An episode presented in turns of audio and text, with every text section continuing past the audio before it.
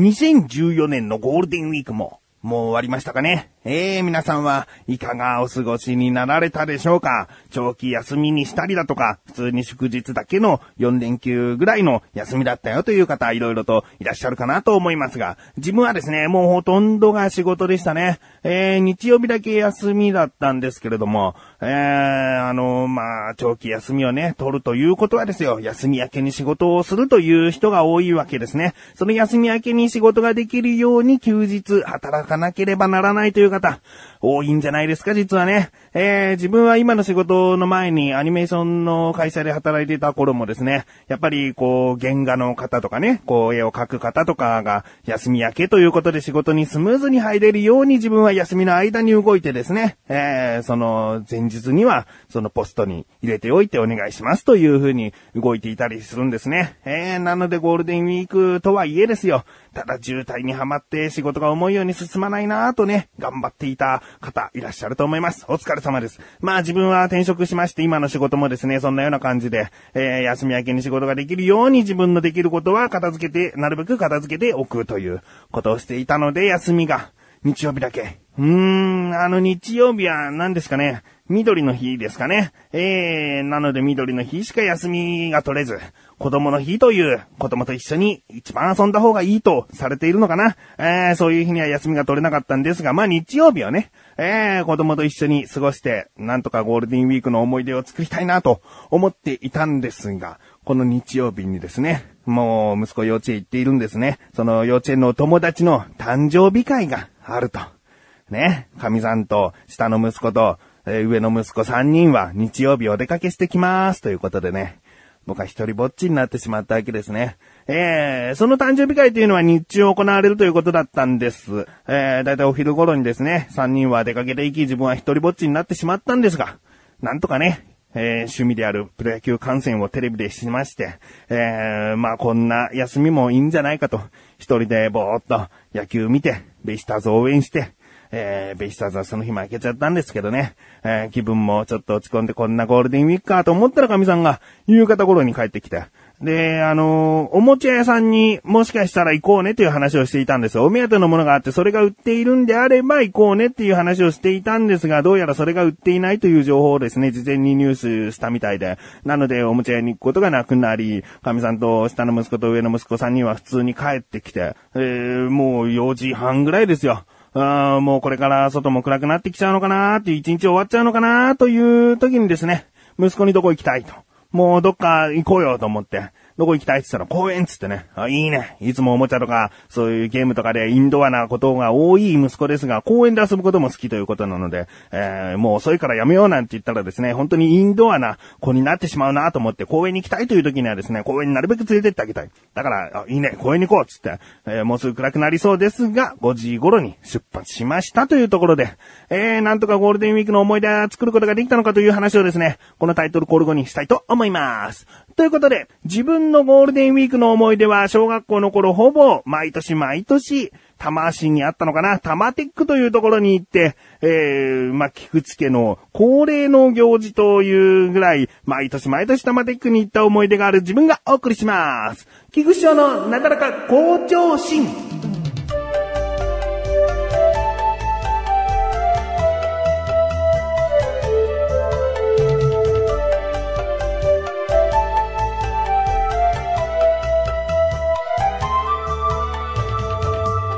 えー、多摩テック。ちょっと多摩テックの話しますね。もう、なんかね、閉園しちゃったみたいですね。えー、この多摩テックというのはもう主にゴーカート専門の遊園地といったところで、ジェットコースターもね、一つあったりとか、えー、他のそのアトラクションもあるんだけれども、メインはゴーカート。いろんな、こう、ちっちゃい子供乗れるゴーカート。えー、あとは、うん、小学校高学年ぐらいしかで乗れない、えー、バギーとかね。なんかとにかく自分で運転するという乗り物が多い遊園地だったんですね。で、ゴールデンウィークは毎年毎年多摩テックを楽しんでいたという思思い出がありますね。だから自分もこういう風になんか、高齢とまではいかないけれども、やっぱりゴールデンウィークどっかに連れてってあげたいという気持ちはね、すごいあるんですよ。うんで、今回もね、仕事で休みが取れなかったと言いますけれども、まあ、どこに行くというのをですね、1ヶ月ぐらい前からずっとこう決めていればね、えー、まあ、休みをその日だけ取るということはできたのかなとも思うんですね。えー、ですが、まあ、下の子がまだ1歳、えー、もうすぐで2歳ですけれども、まだま1歳ということで、あんまりこう自由が効かなかったりもするんですね。だからまあ、どこに行こうっていうのがですね、あんまりはっきりと決まらずに、ダラダラとしちゃったら、まあ、自分もね、仕事が全部埋まっちゃって、で、日曜日だけ、えー、一人で過ごすということになってしまったんです。うん。まあ、ですがね、先ほども言いました。息子が公園に行きたいと言ったので、夕方5時に公園に行きました。えー、うちの近くに歩いて1分もしないところに公園はあるんですけれども、なんか、えー、本人の希望ではもう少し遠めの、遠めといっても歩いて10分もかからない場所にですね、大きめな公園があるので、そこに行きたいと言ったんで、えー、行きました。うん。で、歩いて行ってですね、まあ、あの、滑り台とか、まあ、いろいろな遊具が合体したアスレチック的な、えー、まあ、遊具がねあ、ありまして、で、それで遊んだりですね、滑り台だけの、えー、ところでも遊んだり、あと、ブランコとか、鉄棒とか、いろいろなところで、もう自由に遊んでですね、で、お友達とかいればそのまま同年代で一緒に遊べばいいかなと思ったんだけれども、その、年の近い子もいなくてですね、主にまあ自分と、たまに追いかけっこなんかもしながら遊んでいました。うん。で、そのね、追いかけっこをしていた時に、息子がこう走ってって、その公園の中にあるトイレの方に、まあ逃げていったというか、まあ、あ入っていったんですね。で、ダメだよ、トイレとかで遊んじゃダメだよって言いに行こうとしたら、パパうんちだと。うんで、あ、うんちか。うん、まあ、しょうがない。これ、我慢してね、10分くらいもう我慢して家に帰るなんてことになったら、まあ、途中で漏らしてしまうよりは、まあ、今しちゃった方がいいなと思って、うん、まあ、じゃあいいよ、つってトイレ行ったらですね、和式なんですね。で、自分はもう過去に何度も何度も息子とトイレに行くということはあるんですけれども、和式でさせたことなかったなと思って、で、デパートとかね、小綺麗な場所の和式トイレであればね、もう下半身を全部脱がしちゃった方が本人も、えー、代弁をしやすいんじゃないかなと思ったんですけれども、やっぱり公園なんでね、ちょっとこう、汚めなんですよ。あまあ、あの、お察しくださいね。ちょっと汚めな感じなんですよね。だから、下を全部脱ぐと言っても、その、脱がし方によってはちょっとトイレだから汚くなってしまうかもしれないから。だから、まあ、通常大人がするような、膝までズボンとパンツを下げてですね。で、なんとかこう、代弁の方をさせようと、またがるんだよ、なんつって、またがり方もわからなかったみたいで、こうやってまたがるんだよ、つって、えー、まあ、誘導して、なんとかこう、出すことができたんですけれども、まあ、一発な匂いをかましてですね、ああ、臭いなーと思いながらね、えー、で、ふと気づいたらですね、髪がないんですね。ああ、公園のトイレのあるあるですよ、も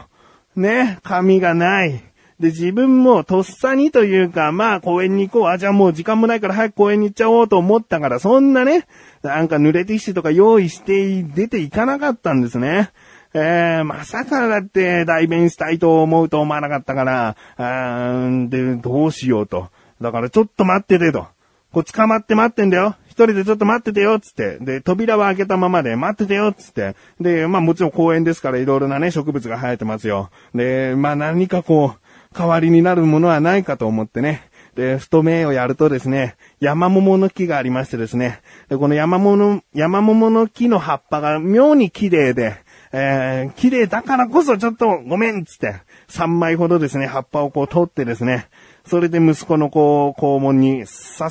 さっさとこうね、えー、なんとかこう、こびりついたものをこう落としてですね、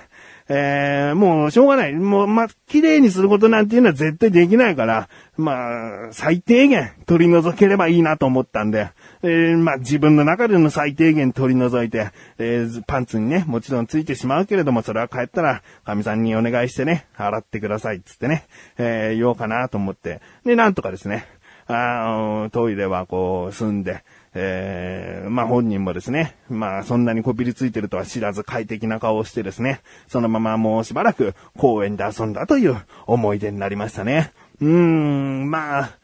これが2014年のゴールデンウィークの思い出になったなということですよ。単純にでも公園で遊んだだけだったらそこまで印象残んなかったけれども、このね、代弁をするということによって、多分忘れない思い出に自分はなったんじゃないかなと。あいいんです。思い出というのはね、残ればいいんです。残らないものが、その寂しい思い出になるんですね。えー、思い出せない思い出というのが一番寂しい思い出ですから、思い出せることがあるということが素晴らしいんじゃないかなと。あ息子もですね、あゴールデンウィークの時、うんちしてティッシュがなかったねっていう話をね、いつまでもこう、覚えててほしいなと思います。You're listening to Black and Radio, your number one international internet radio in Japan. Hip hop, R&B, reggae, soul, jazz, funk. We got it all.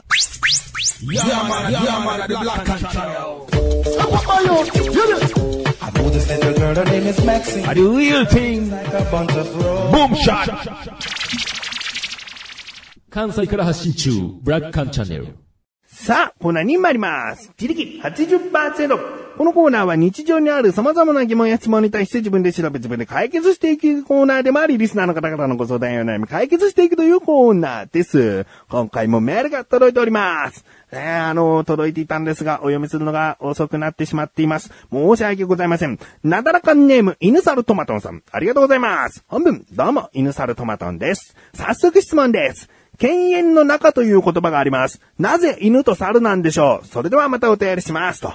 いうことですね。ありがとうございます。えー、犬猿の中ね。犬と猿の中という言葉がありますね。これは仲良しとは全く正反対の、仲が悪いという意味で、犬猿の中だね、君たちはとかね、そういう使い方をしますよね。えー、なので今回の疑問です。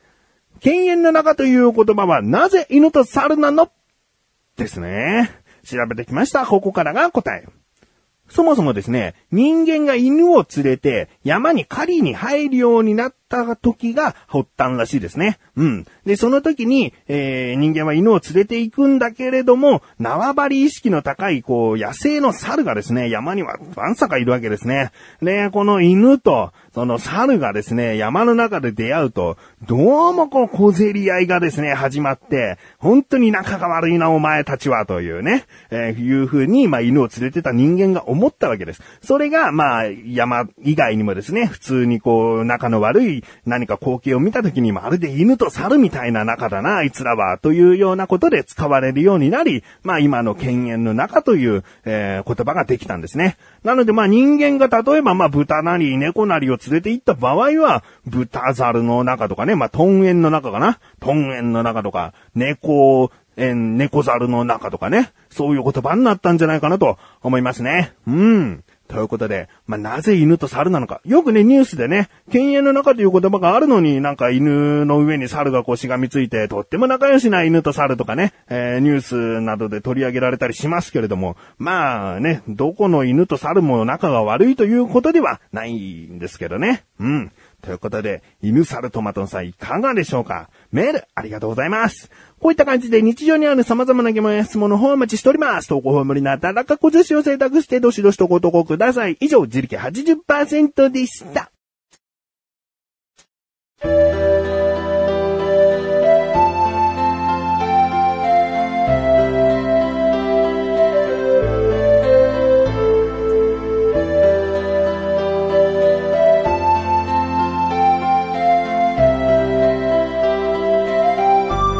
ピンクです。